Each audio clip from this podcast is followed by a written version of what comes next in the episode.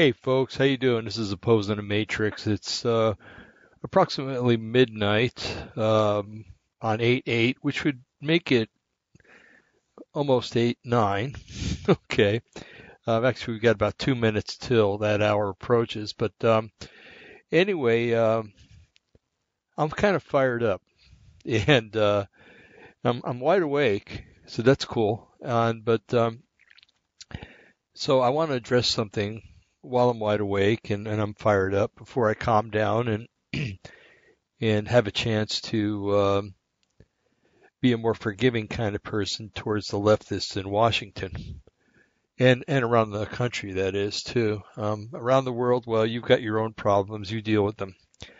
Uh, we have uh, a lot of problems here that we have to uh, um, address here in the United States, and uh, quite frank uh, you guys are quite capable in other countries of taking care of your problems. So um, we'll leave that to you.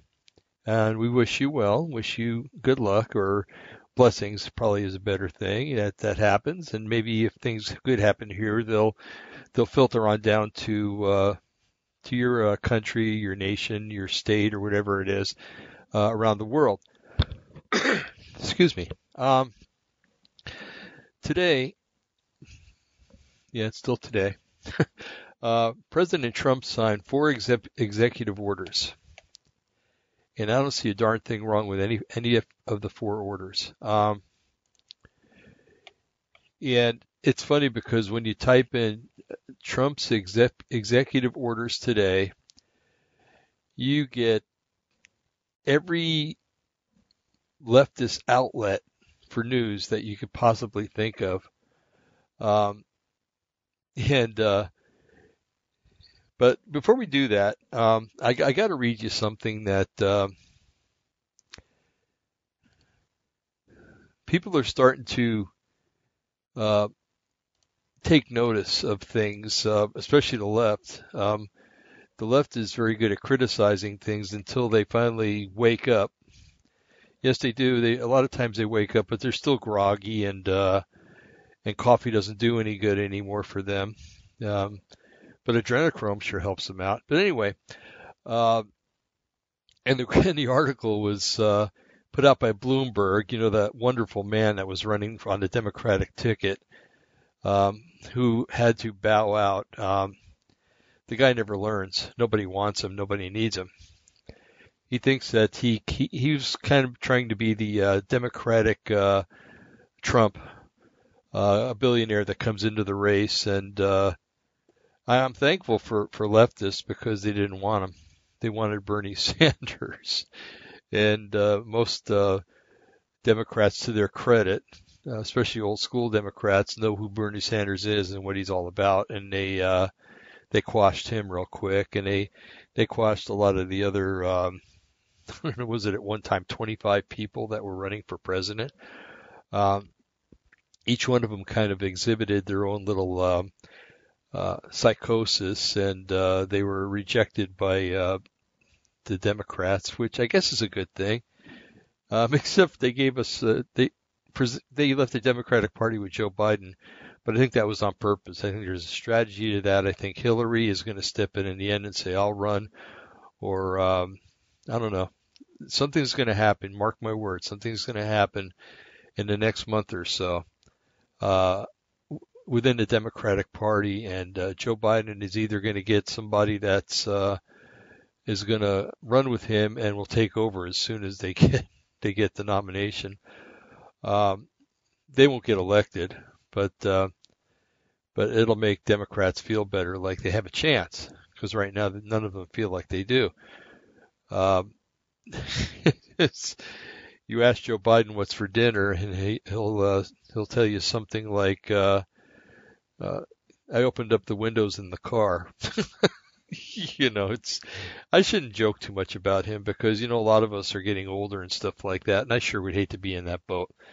So I do pray for Joe Biden because of that. I I just feel bad for him that he's. Uh, I know that what he's going through is a result of um, a very sinful life, and um, not saying that all people that have dementia live this very sinful life, but uh, this guy, um, he's he's been a career criminal um, in high office for many years, and and uh, he's getting what he deserves. Uh, other people, innocent people that get dementia, don't deserve it, but uh, Mr. Biden, well, he does. But I just pray that uh, he uh, will just go down uh, quietly and um, that uh, he won't suffer very long when it comes to the serious part of dementia because if you've ever seen that, that's very ugly. It's a very ugly, uh, Alzheimer's and dementia are very ugly things to die from. Uh, basically, at the end of Alzheimer's, you starve to death because you forget how to eat. And uh, your throat doesn't work anymore because your brain won't control the muscles that are in your throat. So you basically starve to death. So it's it's not a pretty thing, and um, it's not good for your rel- relatives of a Alzheimer's victim or anything else. So uh, to joke about it is, is not a good thing. But um, and so I kind of feel bad about what I said earlier. But at the same time, you know, you think that the uh, the leftists would uh, say, hey, you know what, uh, this guy's got problems. We need to kind of gently just remove him out of the race and replace him with somebody else because uh, what they're doing to him is very unfair to him as well as the Democratic Party and ultimately the United States of America. Excuse me, folks. Still fighting this thing, whatever it is. Um, I tested negative for COVID, so that's good. Um, and we get into that whole thing about COVID. I don't think it is what they're saying it is, uh, the whole nine yards. But uh, whatever I picked up, I've been seen to hang on for quite a while, and uh, where I work in a hospital, if you walk in and say you've had a fever, you're automatically off for three days. And uh, so, uh, anyway, a fever of a certain degree, you know. Anyway, um, let's get let's get on with the show here. So, um, you know, I've we've been endorsing QAnon. We've been talking about QAnon. We've been um, exulting in the uh, fact that QAnon has been right about a lot of things that they're telling us that things are going to start happening uh, pretty soon, and that uh, and their track record's been pretty good. And for the longest time, they were ignored by the mainstream media as a bunch of cranks, but not anymore. Okay, so the article is from Bloomberg, the big loser Bloomberg. You know, if, man, I'll tell you, if I had the money that guy has, the last thing I'd get into was politics. I'd I'd be trying to help the world do stuff good, you know. And uh but you know, when people have that kind of money, they want power, and power corrupts, and absolute power corrupts absolutely, and that's all that needs to be said. But anyway, the article says QAnon is running amok, and the time has come for interventions. Okay, so people want to take down QAnon. Let's read the article, okay? I think it's it's pretty interesting, and it'll give you an idea of what the left thinks of uh, QAnon and how they've finally woken up to the fact that uh, it's not just a fable anymore. Okay. It is kind of insulting to QAnon and um, and to, and to believers in QAnon and um, those who, who read him and believe that him or them or whatever and believe that what they say is coming to pass or will soon come to pass. So this was in Bloomberg Business Week. It was published on the uh, August 8th of 2020 at 3:30 p.m. Last updated August 9th, 2020 at 11:48 a.m. And it's by Daniel. Oh, why do these people have to have these Eastern European names? Zwidijuk, and it's spelled Z-U-I-D-I-J-K. Sounds like a nice Polish name, actually. Um, okay, Bloomberg uh, business week. And it starts out Imagine it's Thanksgiving or Christmas dinner, the one that the entire family shows up on. There's a little corner of a long dinner table where you put the uh, relatives that are most likely to be awkward so they, they can chat amongst themselves. You know who they are the uncle, the cousins who go on on ramps about Trump's righteous war against the international cabal of pedophiles or Hillary Clinton's imminent arrest. Uh, we'll see who's the last laugh about that has about that. But anyway, everyone else in the family remembers the stir that uh, the corner caused when they claimed that Tom Hanks had a sex slave. No one uh, with any sense took them seriously, picking a fight with the sap would sap your energy and divide the clan. Well, it's already divided. Divided. That's why you put them down at the other end. So that last sentence kind of disqualifies everything that was said before it. Anyway, for the most part, social media companies have been content to treat QAnon like those relatives and those who are actual QAnon beliefs, and those are actual QAnon beliefs. None of the tech giants were really happy with uh, the amorphous online conspiracy movement was at their party, uh, but it wasn't worth the trouble uh, to disinvite them as long as they're kept on their own corner in the internet. The QAnon faithful could enjoy turkey and stuffing with everybody else. But everything has changed in the annus horribilis of 2020 or the horrible year. Uh, the social networks can no longer afford to treat QAnon the same way. Why? Because it's left the corner and is messing with the rest of the table. Ooh, they're saying that QAnon. That to me, that's a that's a vetting of uh, QAnon. um, they're saying that QAnon's given the mainstream media a run for their money. Anyway, uh, memes uh, or mem- memes uh, emanating from the conspiracy group, which are tenuously united to be discredited, believe that there's a plot to oust Trump from the presidency.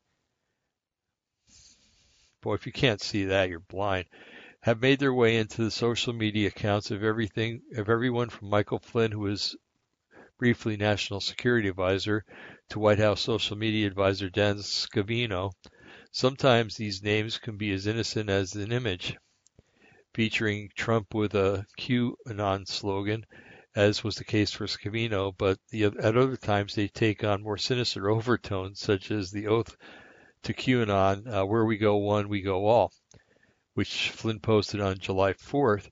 Trump's uh, account has been known to retweet accounts aligned with QAnon. See where they're trying to take freedom of speech away? See? Um, it goes down to the political chain. Uh, QAnon sympathetic Republican candidates be, may be on the ballot for the Senate and the House in November, including, and now they're naming names Lauren Boebert in Colorado, Jo Rae Perkins in Oregon, Thank you for letting me know that because if she's on my ballot, I'm voting for her. Um, and Marjorie Taylor Greene in Georgia, who face who faces an August 11th runoff. Um, it also seems to be manifesting on the outside outside the U.S. in February in Hunan, no, Hanau, Germany. A lone gunman espousing QAnon-like beliefs massacred nine people in bars frequented by immigrants before killing his mother and himself. Well, what about all the people that claim to be Democrats? Every serial killer has been a Democrat. Every person that shot up a school grew up in a Democrat home. So, you know, back at you, Bloomberg. Uh, the COVID the COVID nineteen pandemic has only helped the the movement expand. Hundreds of thousands of people with nothing else to do have been exposed exposed to the print fomentations. Um, sorry, but I have lots of stuff to do, and it's because of fools like you and leftists that I have to look up this stuff to try to tell people that you guys are liars and you're trying to destroy the country. So don't tell me I don't have anything to do. I work 40 hours a week. I have to sleep one of those days I'm off because I'm getting older and and and I and I have to do a lot of things. I have a yard I have to take care of in the whole nine yards. So sitting up there in your ivory tower, Mr. Bloomberg, you and your editors telling me I have nothing else to do, you can go. Uh, uh, you can just go do something. You know what I'm trying to say. I got to be nice because this is a radio show. The Institute for Strategic Dialogue, ISD, almost looks like LSD. Well, maybe it has something in common. A London think tank says that from March through June, QAnon related posts surged on Facebook and Twitter, while its believers were far from the only ones trying to discredit the use of masks or cast doubt on vaccines. They were yet the largest groups. Twitter took action on July 21st, announcing measures targeting so-called QAnon activity across its platform. We've been, and this is a quote, we've been clear that we will take strong enforcement actions on behavior that has the potential to lead to offline harm. I'm sorry. I, I'm laughing because everything that they're accusing QAnon of doing, they've been doing for decades. Um, anyway, the company tweeted as, as it detailed the crackdown. Twitter is suspending accounts for breaking existing rules and will no longer highlight as trending or recommend uh, content and accounts associated with QAnon. It will also try to stop the movement from being played up in search. Users will no longer be able to share URLs associated with it. Well, you know, I'm one of those people that got kicked off of Twitter. And I wrote to them and I said, tell me what I did. Tell me what I did. If I did something wrong, I'll owe up to it. But all I got was I violated community policy. Well, you know what? If you're not going to tell me, then I don't want to have anything to do with you guys. So I went over to, to Parler where I can speak my mind and, um, and say what I want to say. And I know that if I do something wrong on Parler, they're going to let me know because they're honest people. They're not uh, snidely whiplash um, running Twitter. Um, okay. Twitter's plan has parallels with an earlier crackdown by Reddit in 2018 after its forum became QAnon hotbeds. The most prominent uh, subreddits associated with the movement came down, and the new ones, and new ones even hinting they had something to do with it, could not be created. Reddit's move is to consider is considered to be among the more significant blows against QAnon. Ah, yeah. We'll see. Give it a year or two. Um, but the tactics so effective on Reddit in 2018 may not work for Twitter. The QAnon movement is now a very different beast from the one that it used that used to populate now deleted subreddits such as the Great Awakening. Um, if Twitter no longer wants QAnon to come to Thanksgiving, the conspirac- conspiracists can still put on a mustache and a hat and sneak through the back door. There's nothing to stop banning QAnoners from uh, returning to engage in digital guerrilla warfare, says uh, Marc-Andre Argentino, a researcher at Concordia University in Quebec who studies how extremist groups use online technology and co-authored report from West Point Combating Terrorism Center titled The QAnon Conspiracy Theory, a Security Threat in the Making. All they have to do is get a bunch of brand a bunch of new sock puppet accounts, camouflage identities, stage incursions on Twitter with fresh tweets, See, all things that leftists do, they're accusing the patriots of doing. Okay, for QAnon adherents, Argentino says, Twitter is the battlefield. A ban just reinforces and vindicates its ideology, which posits that any action taken against it is part of the war. It might motivate people more because you're doing something more than just posting memes, he says. The damage can still be done, so I don't think that they're going anywhere. Data from Facebook own, from Facebook-owned analytics performed uh, Crown, CrowdTangle show a surge in interactions around QAnon content on other platforms following Twitter's July 21st uh, movements or announcements. Um, posts on social networks seem to be friendlier to QAnon, such as Parler and We MeWe. Thank you. That's exactly where I went rally supporters not to take the Twitter crackdown lying down. The fight needs to continue on Twitter, as one Parler account put it. Argentino isn't the only one who skeptical about the effects of bans. Uh, yeah, remember uh, back in the 20s and 30s, prohibition? Uh, how did how did that go? So we're witnessing modern prohibition. Okay, back to the article. Um, and there's a quote: account and content takedowns play a useful role in limiting the spread of harmful content, but that it can only be one part of the solution, says Jacob Davey or Davey, uh, one of the uh, three authors of The Genesis of a Conspiracy Theory, the ISD's recent report on QAnon. It details the evolution of the movement from, the, from late 2017 when several Anons nameless online personalities coalesced around posts by another who claimed to have Q security clearance from the U.S. Department of Energy. A cursory search of Twitter reveals that it still has a thriving QAnon community, Davey says, or Davey. Um, indeed, a Bloomberg search of terms associated with conspiracy movement brought up multiple Twitter accounts with tens of thousands of followers. While they didn't bear the unusual hallmarks of QAnon supporters, such as the use, use of an illustrated Q, they all circulated QAnon posts from the forum 8kun, the movement the movement's current uh, home base. They shared misinformation about Black Lives Matter and COVID-19. yeah, again, all things that leftists are doing. That's what leftists are great at. They're great at transference. I called it. Um, I had a boss a few years ago that um, tried to pull that on me. Um, and I looked at him and I said, "Man, you are a you are skilled at transference." And he goes, "What is that?" And I said, "That's trying to blame me for what others are doing." I said, "You're skilled at it. You're really good." and I still kept my job there. I was really weird, but I did. Um, crackdowns by one platform may, may no longer ha- have much an impact on the movement. Travis View, a longtime observer of QAnon and presenter of QAnon Anonymous, podcast says that even if companies are able to push the movement off their platform, the delusional QAnon style of thinking would survive. So now we're see they're they're starting to, to look at it as a mental illness. Like, this is exactly what the Nazis did back in the 1930s. I keep saying that the United States is Nazi Germany back in 1933, and by golly, it is. Uh, thank God we we don't have a Hitler in office. We have a a patriot who is trying to fight a bunch of Hitlers that are in the rest of government.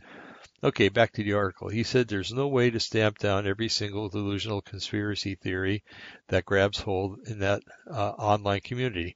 Case in point is the recent popularity in QAnon and far right circles of the demon sperm video featuring several half described medical experts pushing the merits of hydrochloroquine, including Dr. Stella Immanuel, who made the claim about the satanic origins of the illness. Well, do you think that illness comes from heaven? It probably doesn't. Oh, wait a minute. I'm addressing people. I'm addressing um, leftists, and they don't believe in heaven and hell. They just believe in humanity and what humans can do. Yeah, humans can can flush the world right down the drain if you let them. Um, okay, back to the article. Crackdowns don't work. How can tech companies and others deal with the movement built around the miasma of misinformation? A good start would be for social media platforms to enforce existing rules, Davey says. If platforms were more effective in enforcing policies around authentic and transparent use, this could help strike a blow to the network. Better enforcement of Facebook's community standards on authenticity and safety could have a devastating effect on QAnon's presence on, on its platforms.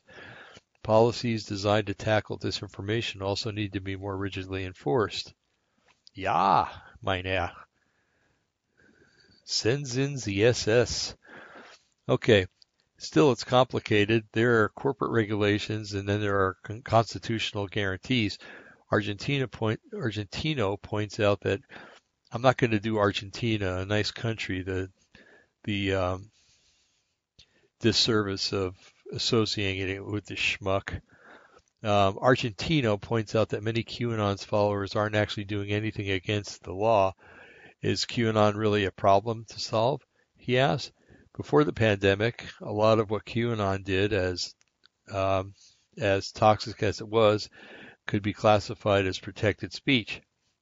Argentina, Argentino says there's a delicate balance where you can be very short-sighted and want to deal with QAnon, especially ahead of the election. But what are the ramifications where uh, where this can be applied in other contexts and may have impacts on freedom of expression? QAnon is not ISIS, he says. The Islamic State group uses platforms such as Twitter to, uh, for recruitment and propaganda, and QAnon isn't that sophisticated. okay, um, we're not trying to do that anyway, nor would we ever. Or would any QAnon person. Just put the facts out there and let people think for themselves is something that th- these people don't do. Uh, while QAnon beliefs have a way of rapidly radicalizing some adherents, Argentino says it would require individuals with greater organizational skills and operating operational acumen uh, to become an actual threat. But, says View, the potential for greater harm is there. QAnon isn't likely to be as harmless and batty as the Flat Earth movement, not with friendly platforms continuing to let its followers post what they want. The, comp- the conspiracy isn't going to go away soon, and as the Republican Party begins to count the, the count on Q, QAnoners for votes, its paranoid style is almost on the verge of political normalization. Uh, in one important aspect, though, QAnon is like the Islamic State. Here we go. Adherents often start from feeling of alienation, then acquire an unquestionable faith in the, the righteous, uh, in the righteousness of the cause that gives vent to their frustrations. Davey says longer term solutions are needed to minimize the damage.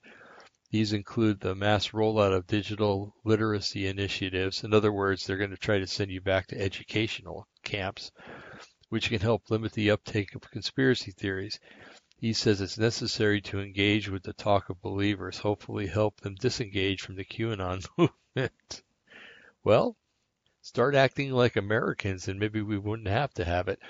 Uh, a model for that kind of dialogue can already be found on Reddit, created in July of 2019. The subreddit r slash QAnon casualties aims to be a resource for people with loved ones who've been taken in by the movement. Now they're calling it a cult. Uh, it apparently, it excuse me, it currently has more than 9,000 members. Posts with titles such as a letter to my QBF, I guess that's Q best friend, and the madness costs us our home. Details the consequences of having a friend or family member starting to believe in QAnon. The posts describing angry confrontations in families closely echo the uh, experiences of people who confront friends and relatives who join cults. See, there we go. They're calling QAnon a cult. And cults are dangerous, and cults have to be eliminated. That's the way it goes, folks. Uh, underneath each post about losing a friend or relative to QAnon, the subreddit's users leave advice of words of encouragement, feeling like their whole personality has changed is such a shock said one comment. Uh, the next few days are going to suck, and others said on the prospect of having to spend just a few days with their QAnon believer, believing mother. We can't deprogram people or get loved ones out of the out of the cult. See, now they're definitely calling it a cult, but at least we can offer support. Said Orowins, one of the moderators. That almost sounds like uh, Orwellian. uh, said one of the moderators of this uh, subreddit, uh, communicating via Reddit's chat function. Orowin said that said the forum helps people understand what QAnon is and how it gets its hook into people. Well, good. Maybe more people will read it and they'll realize that QAnon's not a cult, that it's a real thing, and that it's addressing some very important problems. Um, Bloomberg, yeah, Bloomberg, little Mikey, uh, couldn't verify the accounts in this forum, but they matched what View has seen. I sometimes call it the digital zombie apocalypse because it feels like the virus that has been spreading to people's minds through the internet, he says. Gee, if there wasn't Q, if there wasn't COVID-19, would he have used the word virus? Um, he urges more investment in mental health as one way of dealing with QAnon. Okay, there now we're psychotic. Okay. Um, but he's one of several experts who recognize that just one part of the it's just one part of the battle. A lot of QAnon supporters feel like they've been let down by institutions and they don't understand what's going on behind the scenes. He says he, he says uh, recent um, criminal cases, including Hanau shootings and a 2019 mob boss murder in New York, involved apparently troubled and erratic individuals who latched onto the catch-all ideology. Two things that happen, and they're they're capitalizing on two things that happen compared to the hundreds and thousands of things that leftists have done. Okay, anyway, the last paragraph. The big social media companies are now turning against QAnon and its theories. Well, good. There's always people that'll make more. Um, but it may not matter. If Twitter is joined by Facebook and all other apps in this campaign, period. Uh, QAnon and its followers still have ways to come to Thanksgiving dinner. Perhaps best thing to do is what should have been done all, all along. Don't relegate your crazy relatives to the far side of the table. Learn to engage with them, even if you disagree, even if it's difficult. Maybe that's the best way to save them and to help everyone. Oh, well, we still have time. You know, as a Christian, we, you know, some, some Christians are overzealous and they'll try to, um, sit at that Thanksgiving dinner and try to tell everybody why they need to be saved. And, and I can understand where people see them as cranks. I really can, because I don't like people like that either. But there is a way to bring up things and discuss them, and uh, and I can see there how these people are upset that um, I see what their their their whole idea is in this whole article is to make us sound like uh, psychotic uh, cult members. But um, you know, some people have brought that upon us by uh, being overzealous. You know, um, I like the words of um, oh, I can never remember this guy, Gamaliel. He was uh, the Apostle Paul's teacher. And when it was brought to his attention about Christianity, which at that time was considered a cult, um, Gamaliel said, "You know, be careful when you're when you're messing with this because um, if it's, I think he said something like, we've had a lot of messiahs come and go, and their followings just kind of wither away and die. But this, if this thing is from God and you fight it, you're fighting against God. Well, that was talking about Christianity, but um, or I should say Messianic Judaism, because Christianity didn't exist in, in Jerusalem at that time. But um, anyway, um, there are ways to deal with people, but you know what they're actually doing is good because they're encouraging people to talk with talk it out with their QAnon relatives, and uh, and that's good. If people start asking me questions, I'm gonna, you know what, the best way to answer questions is to ask questions. You know, well, QAnon's a cult. Well, what makes you think that? You know, well, you guys believe this, but no, no, we don't all believe that. You know, where did you get that from? Well, I heard it. Well, you heard. Okay, now that's gossip. Um, you know, so there are ways to talk to people about this. So yeah, let them bring it up at dinner tables and stuff like that. That's fantastic. Um, Twitter, you know, up yours because I went to a different format and it's a lot better and I can speak my mind. Um, and you can get all your nice little leftists on that on your little Twitter forums and uh, and discuss things. But um, uh, I'll have nothing to do with you again. And uh, Facebook, well, you you still even when you have uh, put me in Facebook jail for a week or two, uh, you still won't tell me what I did wrong. You won't let me address my accuser, which is definitely um, a communist uh, way of doing things. You won't let me uh, address or know who accused me. Um,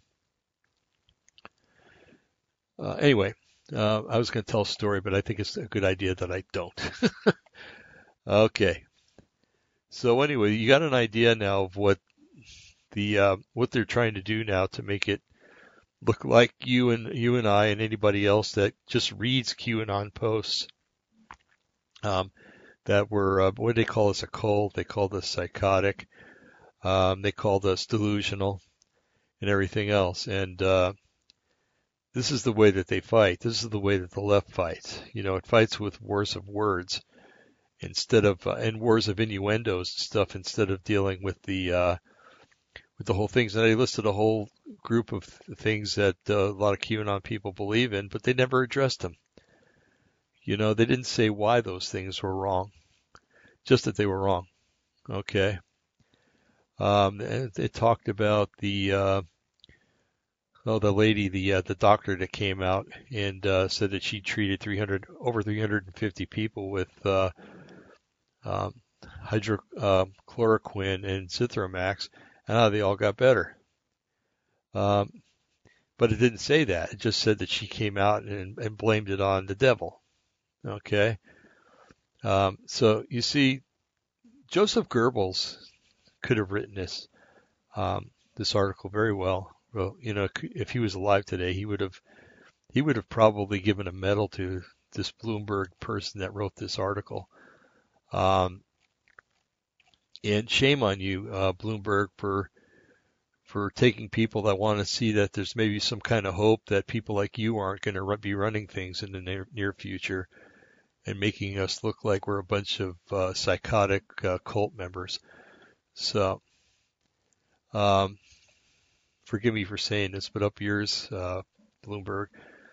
Um, and you don't know what I'm talking about. I could be talking about up your nose with a rubber hose. So anyway, um, okay, so we're going to leave that article and we're going to, if it was paper, I'd rip it up, but, um, it's much easier and nicer to be able to just hit this little X up here and make it go away like it never existed. Okay. Um, okay, so Trump signs four executive actions on coronavirus relief. And I don't know, like I said, it was, if you typed it into Google, which was probably a big mistake, um, all you come up with is ABC News, CBS News, CNN, Bloomberg, you know, all the uh, mainstream media that uh, are fighting against the truth and trying to promote a lie and trying to turn his country into a, a socialist uh, Venezuela. Um, so I don't know. I just picked one. You know, it's I put them. You know, it's like I put them all up on a dartboard and threw a dart. Whichever one it hit, I figured, hey, you know, I'll use that one. Um, so it's from ABC News, and ABC um, always means always always be communist or um, always bull crap. And uh, it says Trump signs for executive actions on corona relief. Um, and let's see, let's do this the right way so I don't get sued. Um, you got to give credit where credit's due, even if it's idiocracy. Um, it's uh, and there's a subtitle that says the actions were announced at a press conference Saturday afternoon. It's by Elizabeth Thomas and Katherine Faulders, F-A-U-L-D-E-R-S. It came out on August 8th, 2020 at 5:20 p.m. It's an eight-minute read. Oh, so they're they're judging now that people should be able to read it in eight minutes. I guess if you can't, you're an idiot, and if you can read it faster, you're a genius, like they are, um, or they pretend to be. And by the way, genius is not a good thing to be called because it's the, the root word comes from the Arabic, and it's the word for genie or jinn is that the actual word, and jinns are demonic spirits that uh, put ideas into men's heads. So um, if anybody calls you a genius, you might want to rebuke them and say, no, I'm just blessed with intelligence.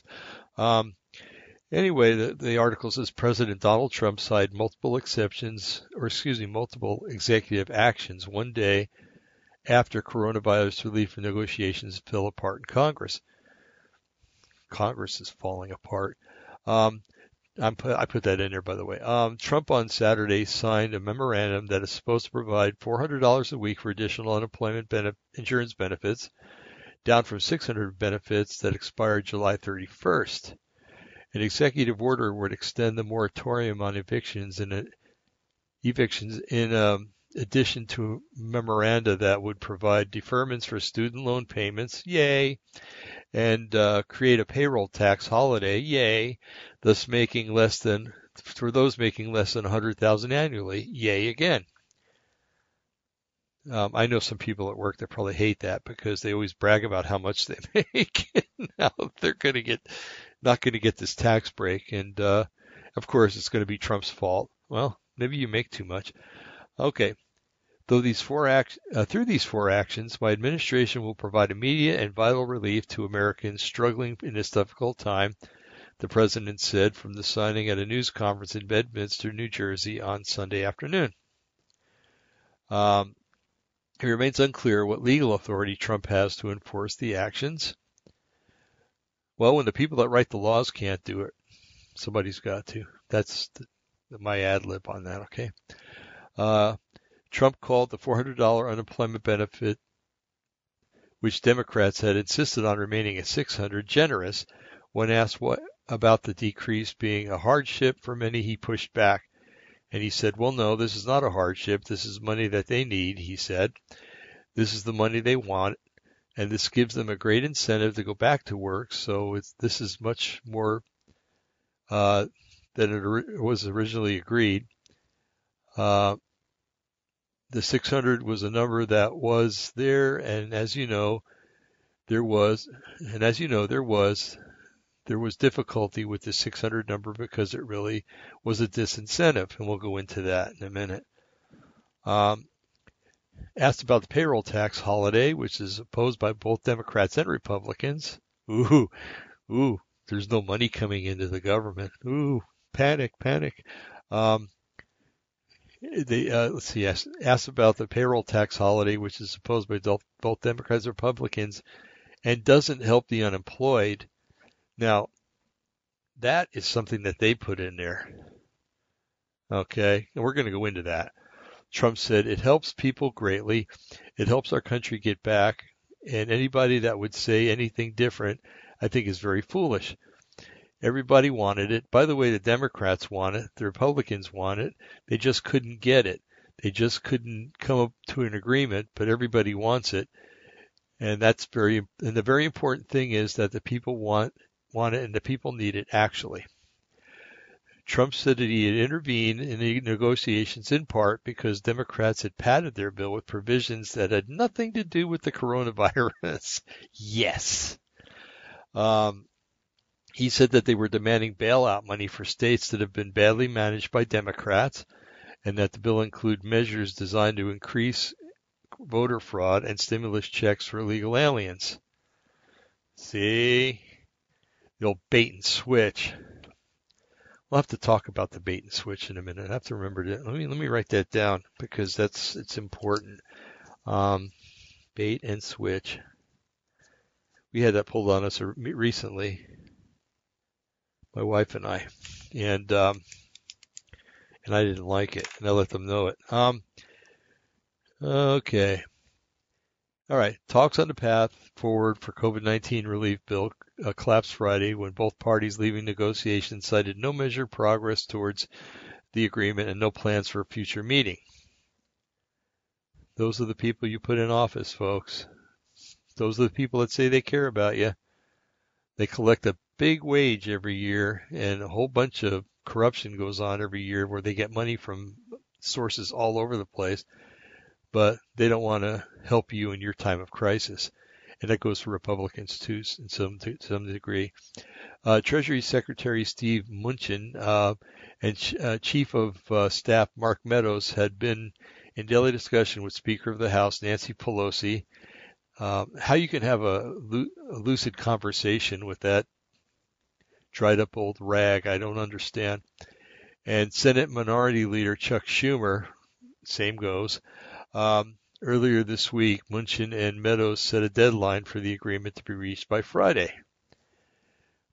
Pelosi and Schumer criticized the president's decision to sign the executive actions a statement in a statement on Saturday evening. When the going gets tough, the tough get going.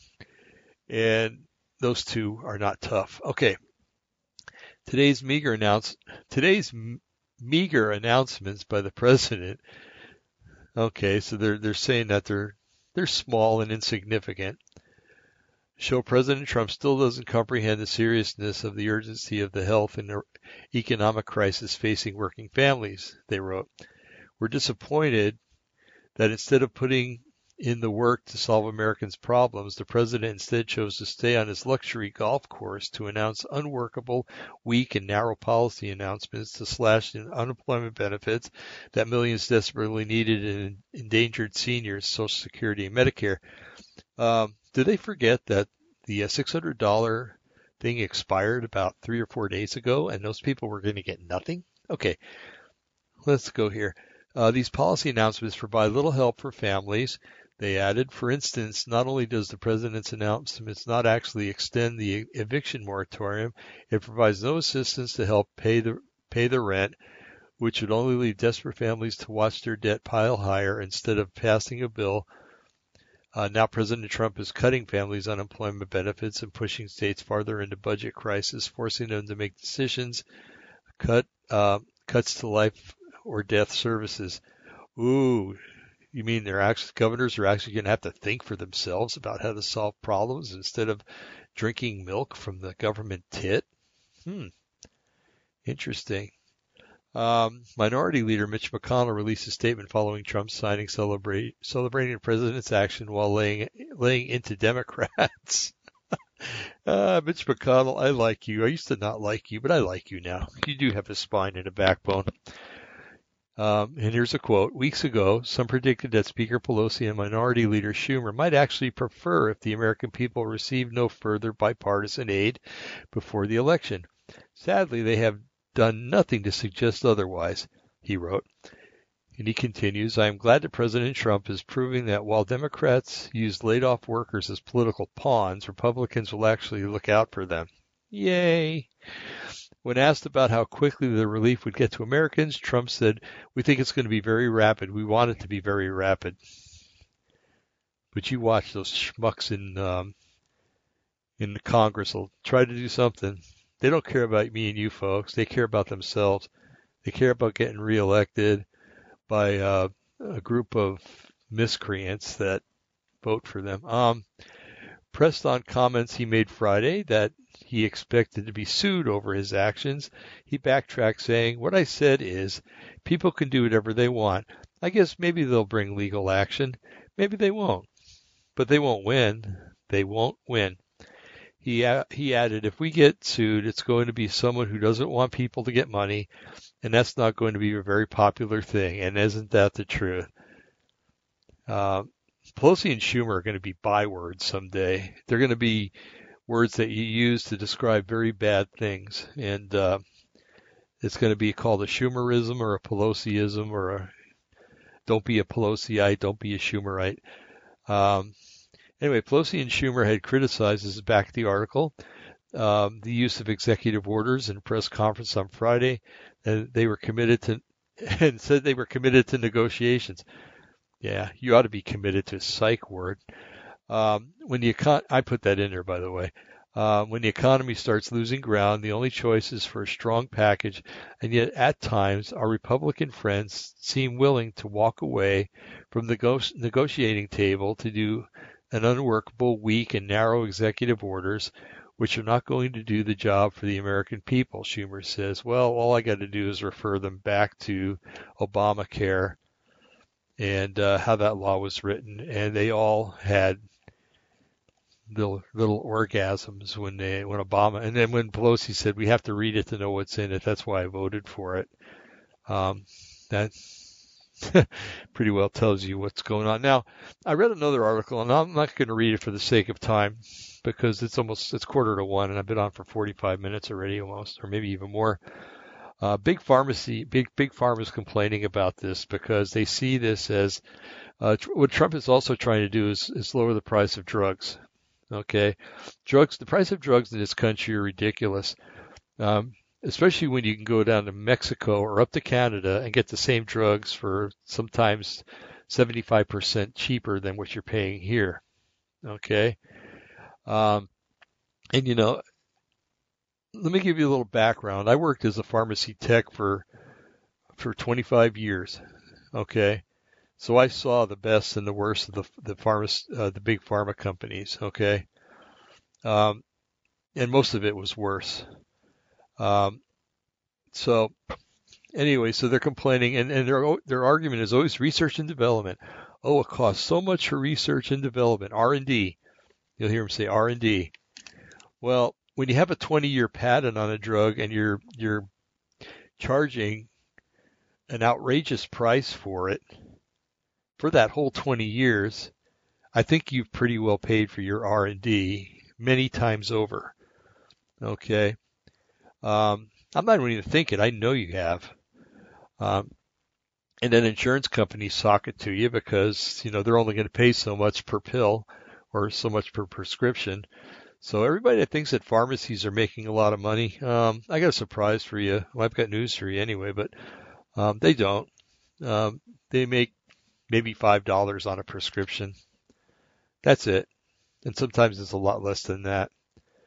Um, anyway, um, I want to use a little example of uh, research and development, and and the things that pharmacy companies do. And this was probably back in, um, well, it was after 2004 sometime.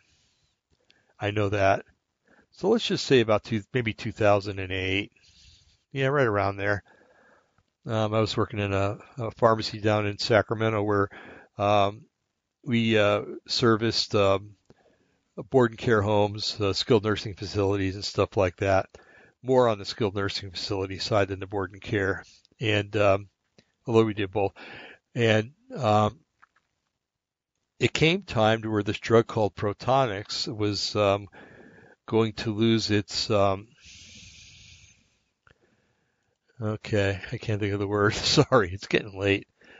Um, where they were going to lose their patent, okay, or they were coming close, and and they they kind of looked at it, and they I can't speak to what they actually said in the boardrooms and stuff, but my my my idea on is that they said, well, you know what, there's other drugs that are used for the same thing, because there were. There was uh, omeprazole, as um, there was um, three or four others, and uh, and each one had a good share of the market.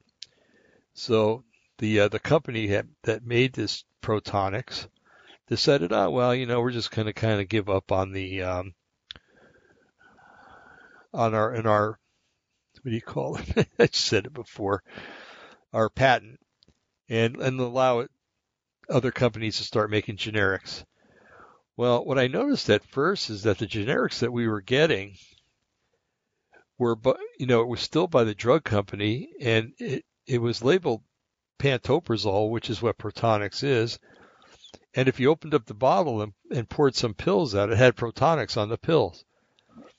So that's a that's a big no-no because that's taking something that you've been charging an arm and a leg for and then charging almost nothing for it. If, if it's nothing else, it's morally and ethically wrong. Um, so then other companies started to manufacture it, and then all of a sudden, I don't know again what happened in the, the corporate boardroom at uh, where a company makes this drug. Um, but uh, they decided that uh, they were going to go to court and stop other companies from making the drug, and they were successful for a little while. So they wanted to continue making more money than they needed to make because they saw that there was a market there to do that and they didn't want other companies having a share of the pie, so to speak. And I guess what they could do, what they did was legal because they got away with it. Um, but th- that doesn't mean anything nowadays because you know you find the right judge and you make them a few promises, um, and uh, you know you can get anything you want. It seems like. Um, so anyway, that's just one one little example of how uh, how the drug game works. So don't blame your pharmacy about it, okay? It's not their fault. Um, it's usually the drug companies and the insurance companies that dictate what you pay for a drug, okay? All right. Now, I can't name the name of this drug, um, but I do know some people that have uh, Crohn's disease, and um, there are several. There are drugs that are um, that are pills that can be taken for it, and they're somewhat effective. But the most effective way to fight Crohn's disease for a lot of people is a drug that they uh, they get, and uh, and the drug lasts for two or three months. It's a long-acting drug, and it seems to send them into remission, and that's a good thing, right? It's a really good thing. Um, Crohn's disease is a, a disease that's it's autoimmune, so you never really get rid of it. Okay, it's kind of like cancer. You know, for a lot, a lot of different cancers, people get it and it goes into remission, um, and it stays for a while and hopefully for the rest of their lives. But sometimes it comes back and you got to start fighting it again with uh, with different means and stuff. But um, anyway, uh, so there's this one drug that that works uh, via injection and it works for some people, and there's other drugs that work better for some people. Uh, they've got it down now to where one drug will last for three months. So, um, so I happened to look up. Now, let's see. I don't know how long this drug has been around. Okay.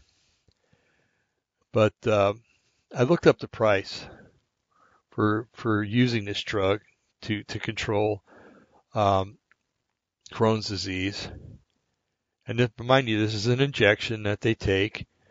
Um, and it says uh, the list price of this drug, I'm not going to say it because it's a registered trademark. And frankly, the way that these companies are nowadays, they'd probably try to sue me.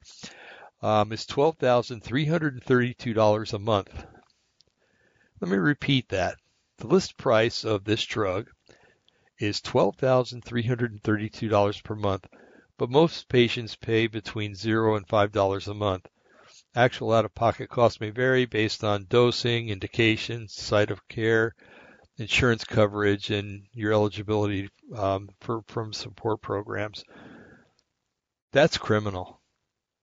You know, um, that's taking advantage of people who are sick so that you can make a profit. Um, and this is what Trump is trying trying to fight against. Okay. Now, yes, you know, I, I know people that are on this particular drug.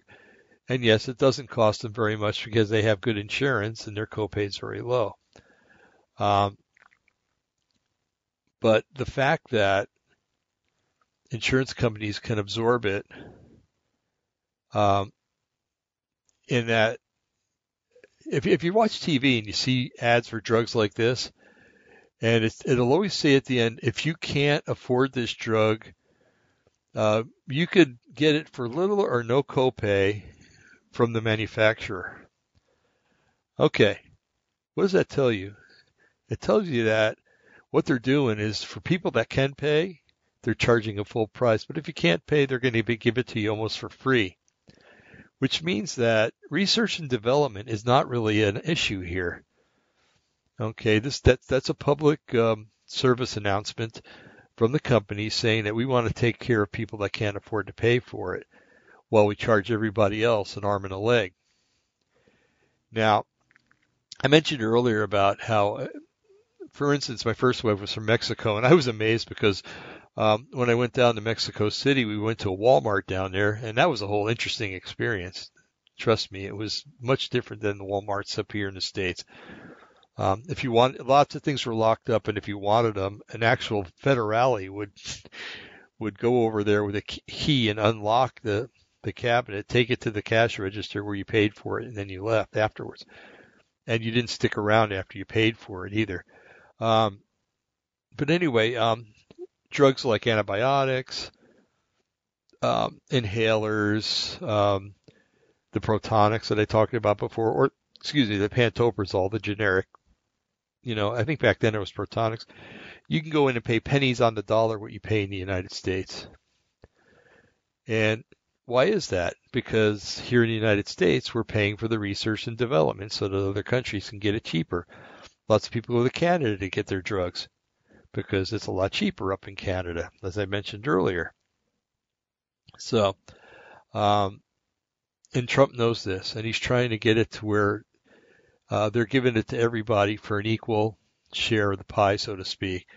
Not that you and I are getting raped in order to pay off for research and development, but that we can use it to get well, use these things or to maintain our health for reasonable costs without having to mortgage our houses and everything else, taking out second mortgages, excuse me.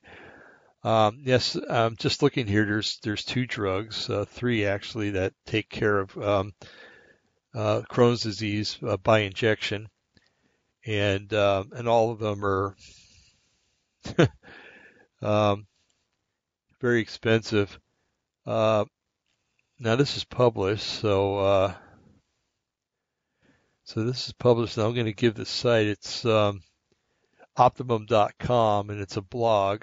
Okay, so I'm getting this from a blog, and insure. Um, drug companies, if you're going to sue somebody, sue the blog. Don't sue me because I'm just getting information that somebody else put out. Then this stuff can all be found out online anyway. Okay. There's a drug called Harvoni. It's rated as the most expensive drug in America. Harvoni costs consumers $84,000 per recommended 12 week course of treatment. It came out on the market in 2014, so it's been out for what six and a half years, and it's for treating hepatitis C. Okay. There's another drug called Stelara. It's uh, used for two things. Um, no, I'm sorry. It's used for something else. Anyway, um,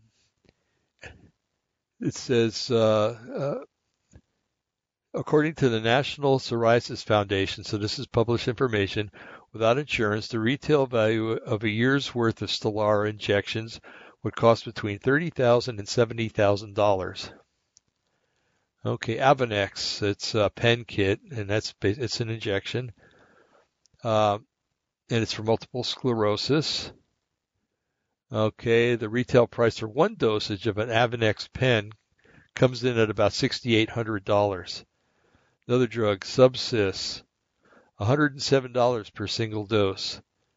Fentora, um, about $71. No, the retail price for a tablet per tablet of Fentora F-E-N-T-O-R-A comes out to be about $71. Um, tablet is placed between the cheek and gum area where it dissolves and begins to quickly kick in. Um, it's for breakthrough cancer pain. You see, the things that okay, let's just let's just cut to the chase. COVID nineteen. They're, they're they're making it or trying to make their let's see. I wrote it down. Uh, COVID nineteen vaccine. There are four plus companies that are in uh, phase uh, that are in testing on human beings without even testing it on animals, which is to me is unethical. Um, and I know I'm going to get letters. Well, what's ethical about treating it? Well, first of all, if the animal's got COVID or a disease like it and it cures the animal, then there's nothing wrong with testing it on it, right? Anyway, two plus companies are in third stage human uh, studies, which means they're about ready to release it um, in vast quantities for humans. That's a whole other thing that they might be forcing us to take it, and we'll have no choice. But um, hopefully that will not be allowed in court. Um, and again, will the vaccine be cheaper in Canada and Mexico? But um, so, so you got COVID-19. They don't even know if this thing is going to work in people. Yes, it's probably working in some people. They're not going to release what the side effects are, probably. Um, and you know, at least if you take a pill for something, you can throw it up, you can get your stomach pumped. Um, there are many ways for, and it doesn't last that long. Okay. Um, most drugs, unless it's uh, uh, extended release, most drugs last four to six hours. So if you did have bad side effects and they could treat the anaphylaxis of it or whatever else happens um, to, you know, the bad side effect, um, they can, um, it'll be over in four to six hours. So you get something injected into your body, you don't have that choice. It's it's going in and it's staying in there. Okay. Well, I suppose if you you know they put it in your arm, you can get your arm cut off. If but by that time it's already gone into your system. It's become systemic and it's all throughout your body. Okay. So, but why is there such a pushback on um, hydrochloroquine along with azithromycin. Why? Uh, we read earlier about how that's a Q um, a Q um, cult uh, fantasy that these two drugs work. Well, no, it's not. It's been used all around the world for this, and it works pretty damn good. Pretty darn good. Excuse me. I'm sorry. Didn't mean to cuss. Um, but um, there's no profit in it no profit in it whatsoever. If they come up with a COVID 19 vaccine, Bill Gates will probably be, become a trillionaire. Okay. Uh, there isn't, there's never been a trillionaire before. He'll probably be the first because he's got his greedy little hands involved in all of this. And he's got his greedy little brain and hands involved in the legislation that's going to make it mandatory for you and I to have to take this COVID-19 vaccine once it comes out. The only thing that we can hope for is that we've had it already and we have the titers and we don't need the vaccine. Um, and if you work for a state or federal agency, you'll probably be re- required. I don't think Trump is going to push it federally if he's still in office, which I think he will be. Um, I think he's going to make it so that everybody has a choice. But if you work for a state organization, then you might things might be a lot different. Um, so anyway, um, you could be treated for uh, COVID-19 with uh, hydrochloroquine and azithromycin probably for less than $100. Um, probably a lot less than $100. I would say since both of them are generic, um, you could probably be treated for $25 at the most and, and be over with it, you know? But if it's a, if it's a vaccine, number one, it's going to be required. And if it's re- being required, somebody's got to pay for it. It's going to be either you, your health plan, or it's going to be the government. And again, it'll be you paying for it because you pay taxes. So anyway, uh, doesn't look too good. Um, so, uh, where we going with this? So anyway, big pharma is, is a big problem in this country and uh, will continue to be so until it's taken down and hopefully soon from my lips to God's ears. Um, so then they were complaining about uh, unemployment, about the payments going down to $400 from uh, $600. Well, like I mentioned earlier, that $600 thing expired and it's no longer available. So they're back down to what they would get on normal unemployment. So Trump is offering $400, which I think is quite fair. Now let me ask you a question and, and, and be honest, okay, when I ask this question and, and you're mulling it. I know you can't answer me because this program is going to be recorded and, well, maybe you could write to me or whatever. But I, I know that most of my listeners, if not all of our listeners, are, are ethical people. Um, we, we believe in right and wrong we believe in doing what's right and wrong and, and spurning what's wrong and uh, speaking out for what's right and against what's wrong. Okay. That pretty well covers everything. But um, let's just say that tomorrow you got laid off. Okay. Or let's say I get laid off tomorrow. Who knows? Um, or Monday, whatever. Um, and you're getting unemployment and you're making more on unemployment than you would be making in getting a wage. Okay let's just say that let's see. Usually, unemployment in the states is is gauged on um, how, by how much you made prior. And it usually goes back a year, I think. It's been so long, I don't remember, but um, so they go back a year and to see that how much you made in the and and and and they take it in four quarters, and what you made the most in one of those quarters is what they base your unemployment on. So let's just say that you were working a job and you were bringing home uh, $300 a week. Okay. Um, and, and bear in mind, unemployment is paid weekly. Okay. Uh, so you're bringing home $300 a week. And, and I know that's, I'm just using this as a what if. Okay. As a number. And so all of a sudden you're getting an extra six, you're getting an extra $600, which was happening pri- previously. It's 400. So let's go with the new number 400. So um, unemployment would be paying you $150 a week plus you're bringing home the extra 400 that's $550 a week whereas before that you were bringing home $300 a week. So times 4 weeks that's $1200 you were bringing home working um, as opposed to $2400 no. Yeah uh, four, five, anyway you get the point um, with the way it is now, you bring they're bringing home a lot more than they were bringing in before.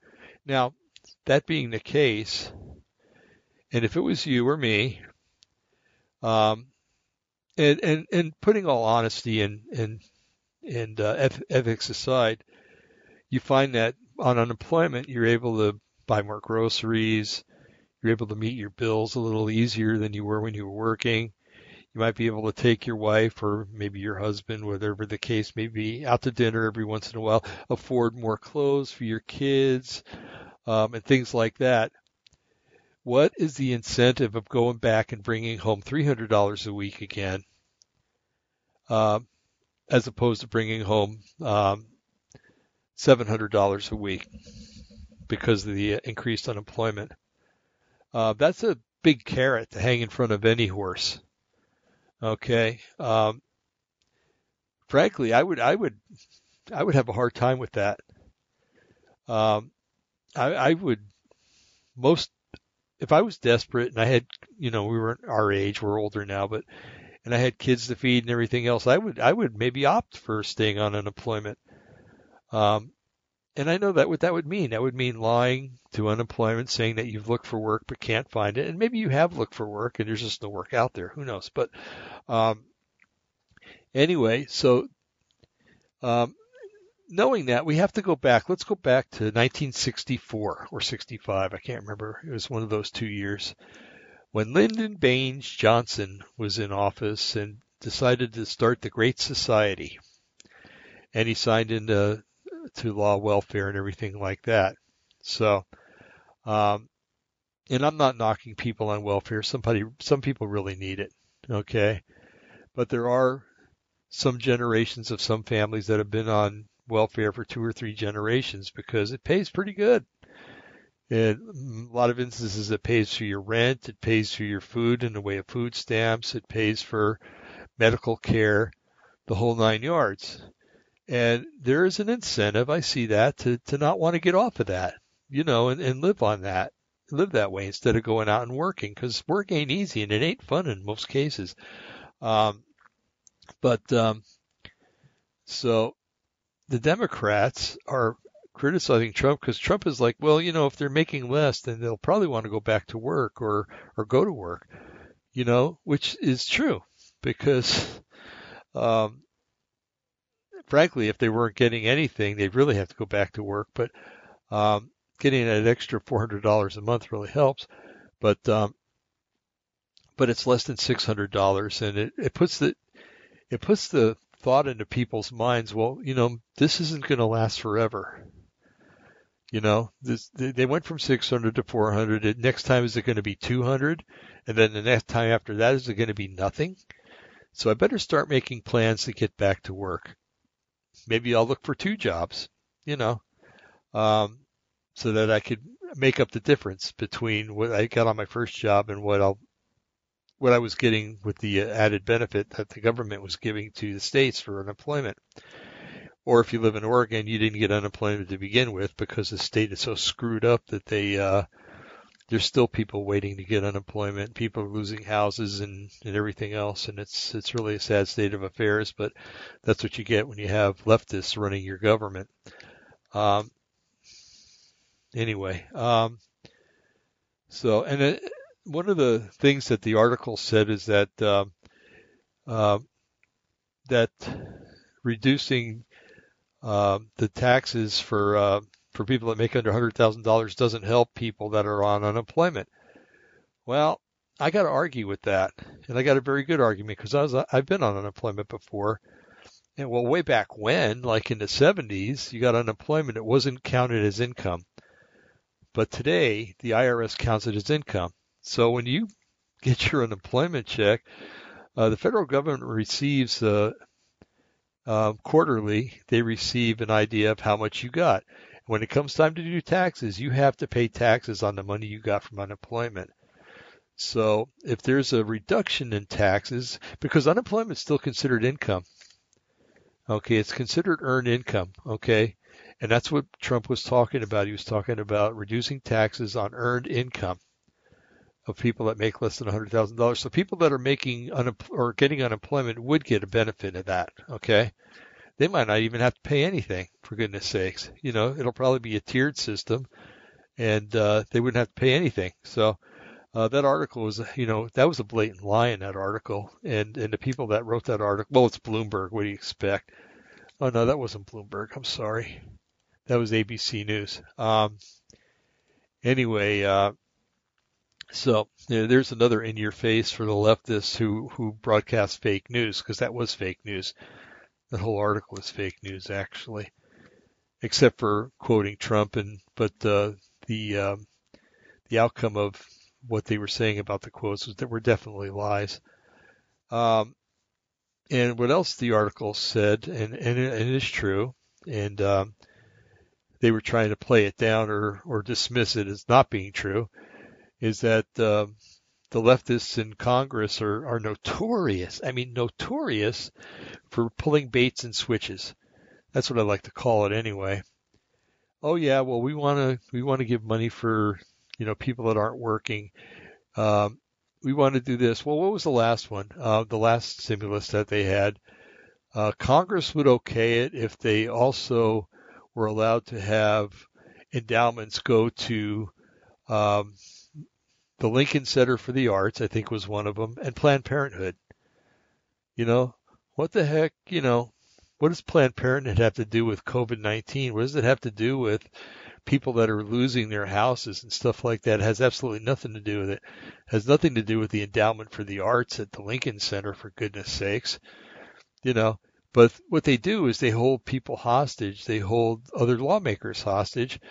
People that want to do good, people like Trump and, and some of the Republicans in the Senate that want to do good, that want to help us, these leftists, they get in there and say, no, we're not going to release the money unless you give us this, this, and this.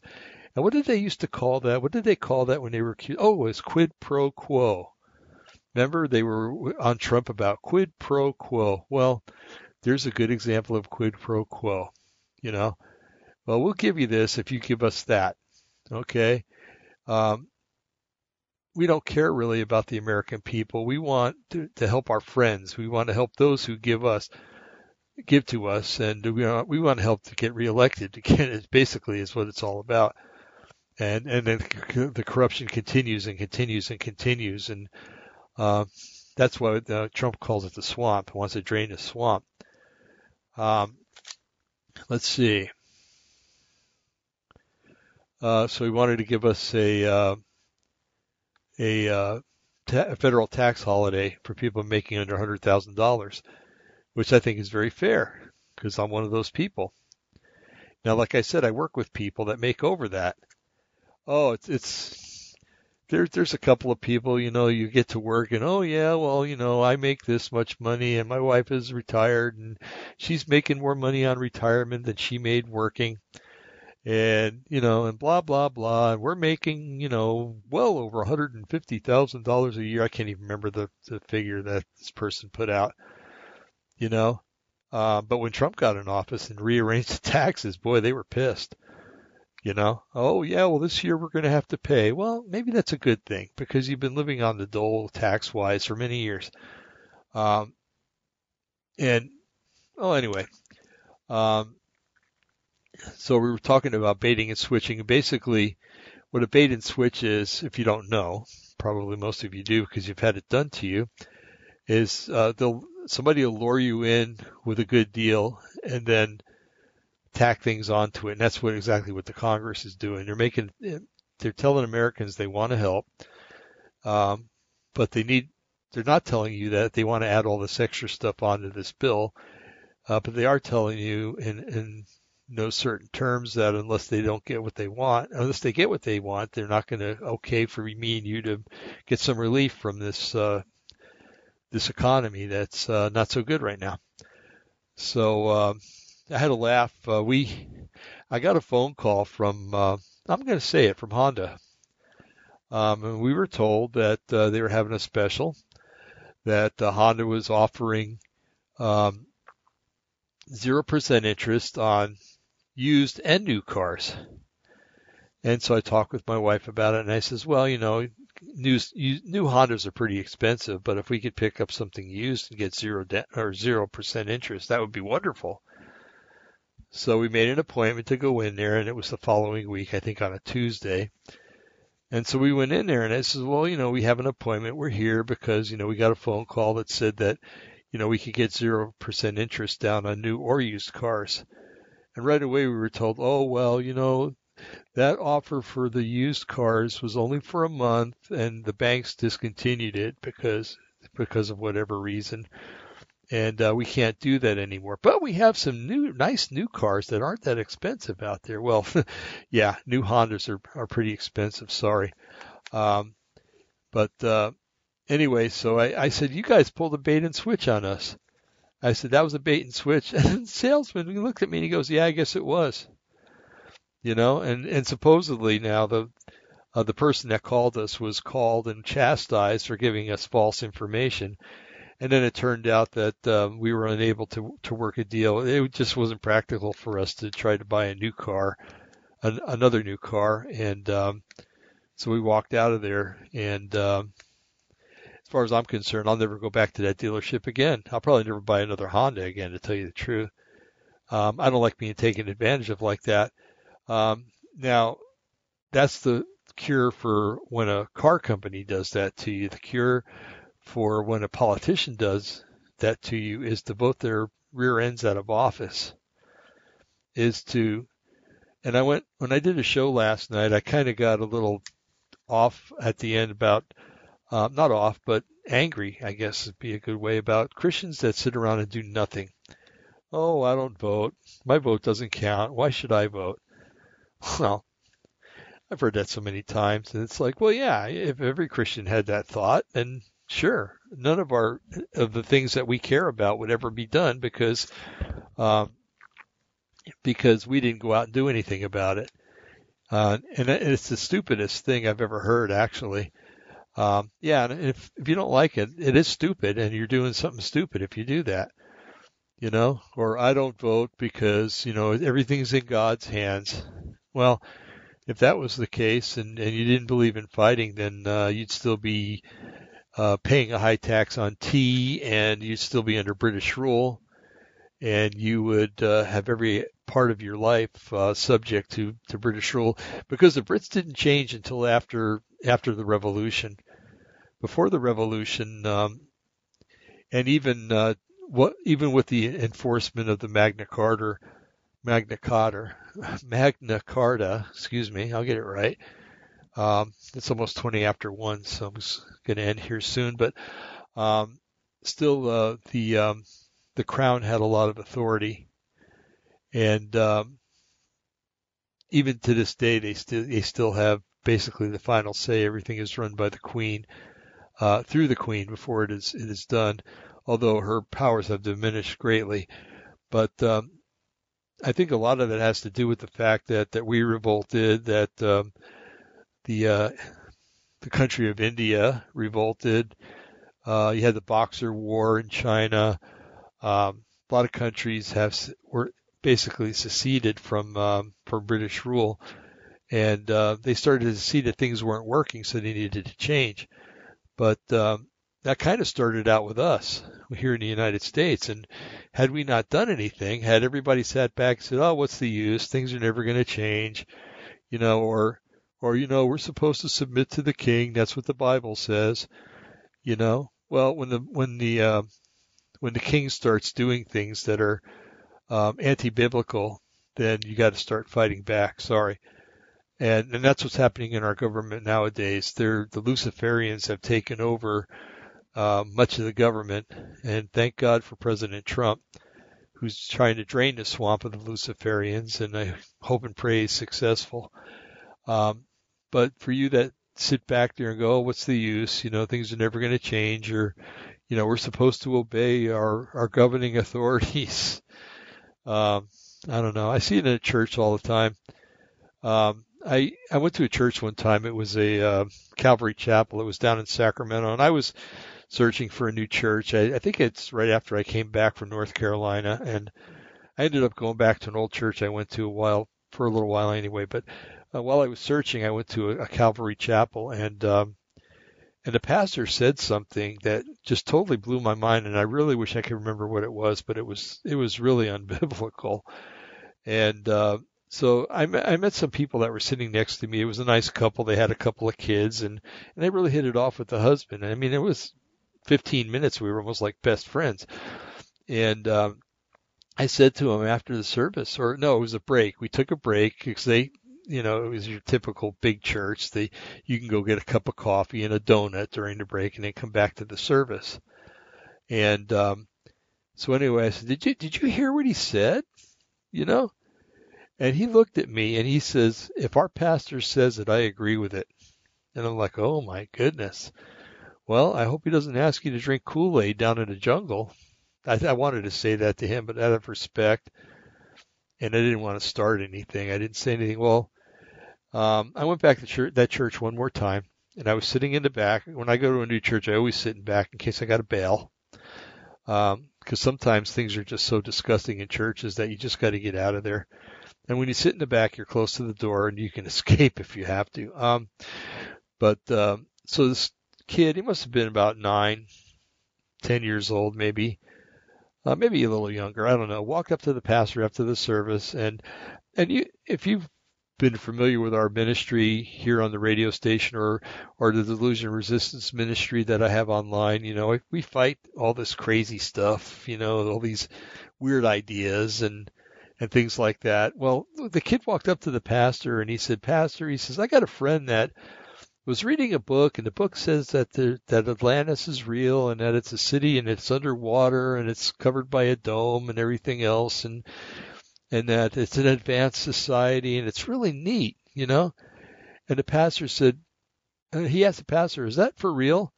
And the pastor said, well, I, I suppose it could be for real, you know, and when I hear things like that, it's really weird. I hear the Jeopardy buzzer go off in my head, you know, the, and, um, so what I did is I, I made an appointment with the pastor and, um, and I said, listen, I said, I'm, I'm not here to tell you how to run your church or what to say because I don't believe that, you know, being kind of like an outsider, I have any right to, to say anything really, but I'm, I'm here to offer my assistance. I said, I have a ministry that we, we talk about things like this. And I told him the story about the, the kid and how he answered him and he remembered. And I said, you know, there are certain things out there that are being taught to kids that shouldn't be and and we we provide uh, an answer to these things, whether it be UFOs or or whatever. And um, I was basically told that uh, you know that he wasn't interested in things like that, and and I said, well, you know, if you're going into that without even considering, I th- I thought to myself this, you know, I said I I'm not coming back here because it's you know you've already prepared the Kool-Aid and uh, your your parishioners are drinking it because if the one guy says that anything you say flies, and that's that's a dangerous sign right there. That's a flag that goes way up in the air. Um, a flare that gets shot up 20,000 feet before it falls to the ground. But um, anyway, so uh, ignorance is going to be no excuse when you get to heaven. Um, scripture says, "My people uh, it's for a lack of knowledge that my people perish. And part of that knowledge is knowing what you're talking about or being able to direct someone to an authority who knows what the subject matter is. Not pretending that you know everything. And uh, that's what I, I like about uh, our current pastor. You know, if he doesn't know something, he'll refer you to somebody who does. You know, and I, I really love the guy for that, you know. Um, so it, it's important that in our day and time that when we read things like you know how they were bashing Trump and and about the good things that he's trying to do and and he has to do them because the Democrats won't do them. How they're basically they're holding uh, you and I as human shields to get what they want. Um, you know they're they're messing with our lives, with our livelihoods, and everything else. And um, you know, I I I got the question the other day. well, uh, yeah, but he's running up a lot of debt. And I'm like, well, but if you have control of the Federal Reserve, you can run up all the debt you want because later on you can just cancel the debt, you know. Um, and that may happen because if he's talking about, you know, um, putting holds on um, the uh, interest and stuff on student loans. Um, I've heard that he wants to, one of these days he's going to cancel, he's going to have a day, a year jubilee basically where everything's canceled. That would be wonderful. And it almost seems like with his actions today that, that he's working towards that. He's, he's lowering taxes more and more, almost like someday, um, they won't be there or they'll be forgiven or whatever. Um, he's given us an indication of what his plans are, what his long-term plans are and I know he's only got four more years when he gets reelected, but um, you know there are other Trumps that can run for office, and there are other people that are sympathetic to the cause that can run for office, and uh, and who's to say that they won't use him as an advisor? Okay. Um, so anyway, um, it's it's very interesting that uh, you know he writes four executive orders, and the and the all the libtards out there foaming at the mouth and trying to make it sound bad. It's it's it's not a coincidence that they're going after Q now because at this time, day and time before the election, um, Q is going to be coming out with a lot of stuff. Um, we've been told that, and it looks like that's going to happen. And uh, to make Q look like a, a cult and stuff like that is is only going to make it seem like people that read Q and, and read what he has to say are cult members and stuff like that. So he's he's going they're going after the president to make it sound like he's trying to become an, um, a dictator, basically, because Congress won't do their job. Which, if they did their job and they did it legally and and forthrightly, uh, he wouldn't have to do these things. Um, so you got people that want to play politics with your livelihood and my livelihood. And then you got a guy that wants to give us a break because he sees that we're overburdened. And um, I'm going to pick the second guy. I really am. And when it comes time to vote, I'm not going to use the excuse that nothing can happen because the fact that he's in office means that something can happen. And if you're a never Trumper, then you're you're beyond hope. Sorry, um, but you are. And um, if if you don't want to try to fix the problem, then you're part of the problem. And I said that last night, and I'll say it again, and I'll say it until I my dying breath. If you don't want to fix a problem, you're part of it. You know. Um, when I was a kid, if I walked up to my dad and I said, or my mom, or whatever, any relative, and said, "Hey, I'm having trouble with math. Can you help me?" Well, let's see. Um, yeah, I'll help you with your math. However, I want you to do this and this and this. No right, no right-minded parent would do that. They'd say they think the math comes first, you know, and and they know that you're having trouble with it and you're trying to learn it and you want to learn it they're not going to put conditions on it. They're going to help you so that you become successful. And that's, that's one way of looking at what's going on. Or you can have your wicked stepmother like Nancy Pelosi or wicked stepfather like Schumer, or you, you pick your Democrat and put their name in there. And, uh, who says, well, yeah, we want to help you, but, uh, if we help you, we want you to, we want you to make sure that um, we can fund Planned Parenthood so that we can kill babies. And we know that you don't believe in killing babies, but it, it would really would be good if we'd be able to to fund Planned Parenthood so that we can do that, you know. And you have to be mentally incapacitated to fall for that. Um, I, don't, I don't know. It's just, for goodness sakes, God gave us a brain to use. He gave us a conscience to use. And if you're saying that you won't go out and vote because nothing will happen, well, that's that's like the Jews going back to, to Jerusalem after Cyrus sent them back and say, well, what's the use? The walls are all falling down. And if we build them up again, somebody's going to come and knock them down again. So why should we even start? Why should we rebuild the temple? You know, um, you know, it's that, that kind of thinking is, is, is stupid. It's basically that's what it is. It's stupid. And if you think that way, then maybe you are. Um, but um, for goodness sakes, use the brain God gave you. Use the discernment God gave you. Use the uh, fortitude that God gave you. Use the ability to reason that God gave you, and to look down the road, not to look at what's happened, has happened, is happening now, but what the ramifications of your decisions would be in the future. And if you've got kids or grandkids and you decide not to vote, shame on you. Big shame on you. Because you're you're you're destroying their future or any chance that they have of a future. I'd rather go down knowing that I tried to make things better. Sorry, sheriff just sped by here. um, I try to listen to what direction they're going in. But um, anyway, so yeah, if, if you got uh, kids or grandkids or even great grandkids, and you're not doing anything to make the world better, or even trying to make the world better, then uh, boy, you're going to have to do some answering on on Judgment Day. And um, I I feel sorry for you, I really do. But uh, I I will not leave for my grandkids a world that comes about because I didn't do anything. you know what?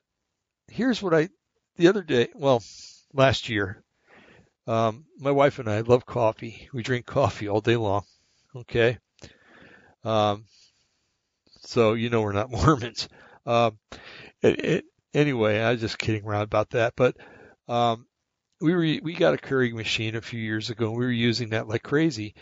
And I realized I'm throwing this piece of plastic in in the garbage, and this piece of plastic is going to take um, hundreds of years to decompose, if it decomposes at all.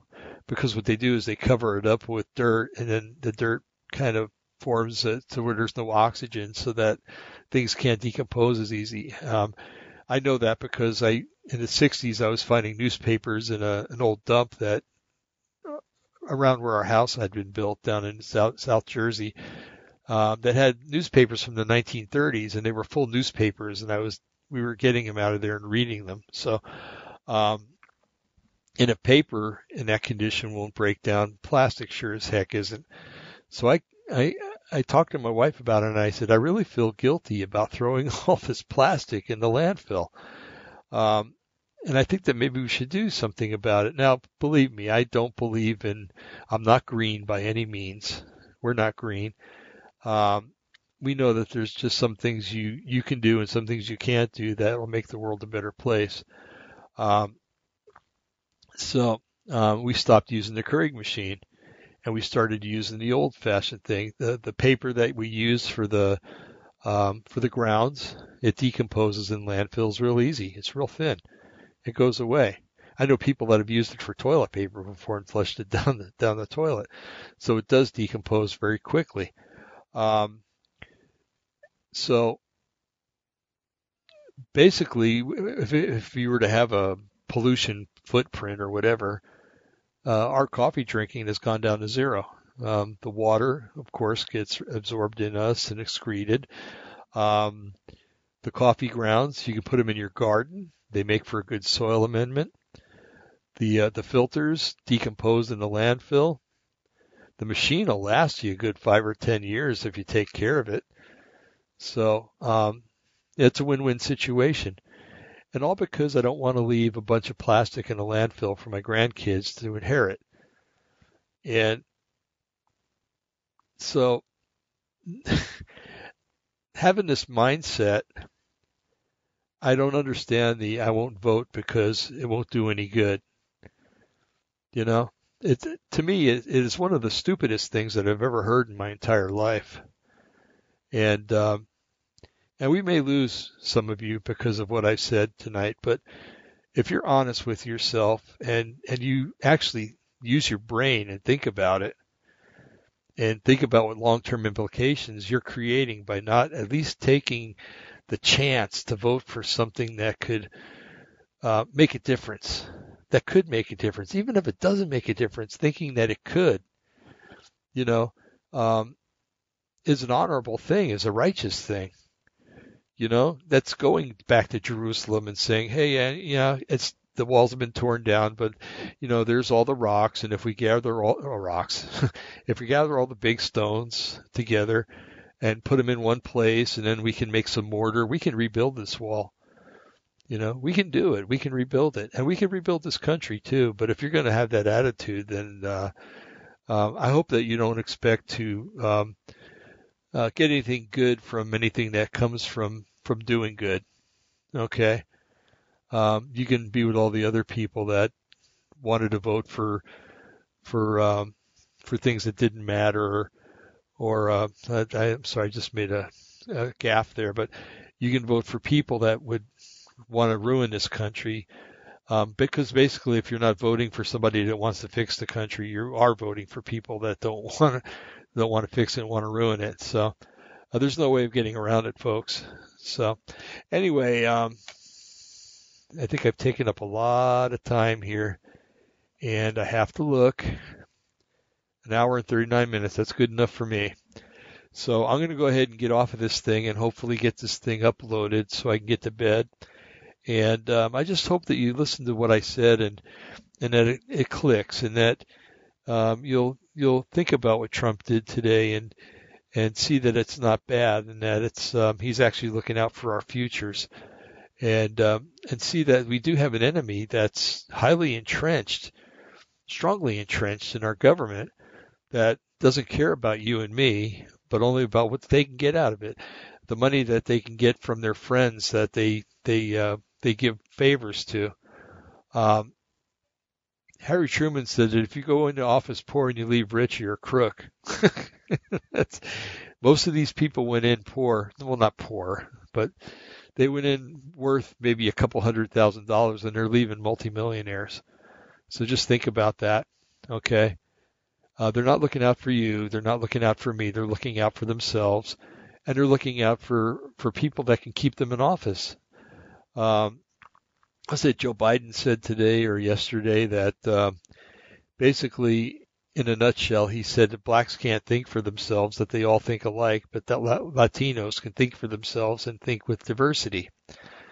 Um, the the uh, the Democratic Party um, counted on the black vote for the last 50, 60 years and now they're casting him aside because they can see that the Latino vote there's there's more Latinos now than there ever was before, and um, and they're and they're a very fast growing uh, population group, and that um, if they do favors to the Latinos now and build them up, then um, their voter base is going to go up. So they're forsaking Black Americans who have been here since the 1600s or whose ancestors have been here since the 1600s, making this country great, and they're and they're forsaking them and taking up the cause for people that have many whom have come across this border illegally, and uh, and a lot of them want to take it back from Mexico. so. Um, anyway, it makes no sense. It really doesn't, but it's a sign of the times. And, and, we've got a guy in office that wants to at least stall it for a while if he can. And um, so, anyway, I, I don't like bringing politics in, but it's it's getting to the point where it's got to be addressed. It's got to be brought up, and it's got to be um, broadcast over the air that uh, doing nothing is actually helping the enemy. Um, and if you can't see that, um, then you need to leave the pew of your church because it probably means that you're not doing anything in church either. You're probably just sitting there listening to a sermon and then going out every week and just doing what you want to do. Um, if you love the Lord, you're going to serve the Lord. If you love our country, then you're going to do something to try to make it better. Um, I do realize that we live in a in a in the kingdom of God, which is grossly different from this kingdom, but we're, we're pilgrims passing through, but we're, we're given a blessing that we're pilgrims that are given a, a voice that can say things in this country anyway. And, um, and to, and to throw that away is foolishness. It really is. You're born into a society where you're able to try to make a difference and you don't do it. That's, that's foolishness. And it's, dare I say, treason. And, uh, anyway, well, I'm going to get off of this thing. It's getting late, and I really do got to go. But um, anyway, uh, let's see. Tomorrow's well, actually today's Sunday because it's two in the morning. Uh, we'll jo- have Jonathan Gray on um, Monday night at approximately approximately 6:35 Pacific and 9:35 Eastern.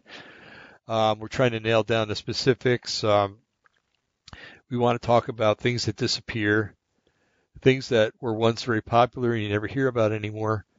And um, and I want him to talk about um, the uh, the finds of Ron Wyatt in um, in Israel uh, the surrounding areas. Um, things that you probably haven't heard of before, or maybe you have. You've listened to the show, but um, we have a bigger audience now, so people need to hear it. So um, trying to tell him that he needs to be on Skype that's the only way we can get him on. So hopefully he can uh, have access to Skype. He did last time, and uh, and we can go that way and, and have a good show, maybe two shows if he if we see the need to, and he accepts that offer. But um, anyway, you folks have a great night, or what's left of it, a great morning maybe. Um, if you're heading off to church this morning, have a blessed time at church. Um, even though you're not supposed to sing in church, if you're in California, sing your hearts out um, just have a, a blessed time and and uh, remember hugging doesn't spread the virus. okay. Um, so you can hug, hug each other and, and not feel guilty about it, although others will try to make you feel that way. And um, just have a blessed day tomorrow, wherever you're going to be. And we'll see you Monday night, hopefully. and or you'll hear us Monday night. And um, if you get into the chat room and ask questions, I will ask Jonathan Gray those questions. Okay. So uh, anyway, be blessed. Um, if you were offended tonight, well, I'm not going to say I apologize um, because I said stuff that's that's real, that's true, and that uh, maybe you needed to hear. And if you choose to to stop being a listener, well, that's that's up to you. Um, but you know, we're we're not here to please man. We're not here to please people. We're here to tell about the truth and and what needs to be done.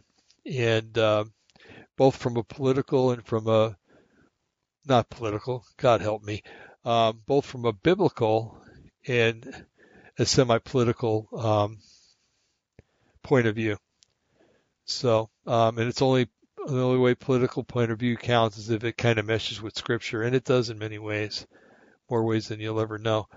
So, um, anyway, be blessed. Have a good day, and uh, we'll see you Monday. And um, in the name of Yeshua HaMashiach, our Savior and Lord uh, Jesus Christ, uh, be blessed with all the good things that He has for you, both both um, things that you need and things that you want according to His will.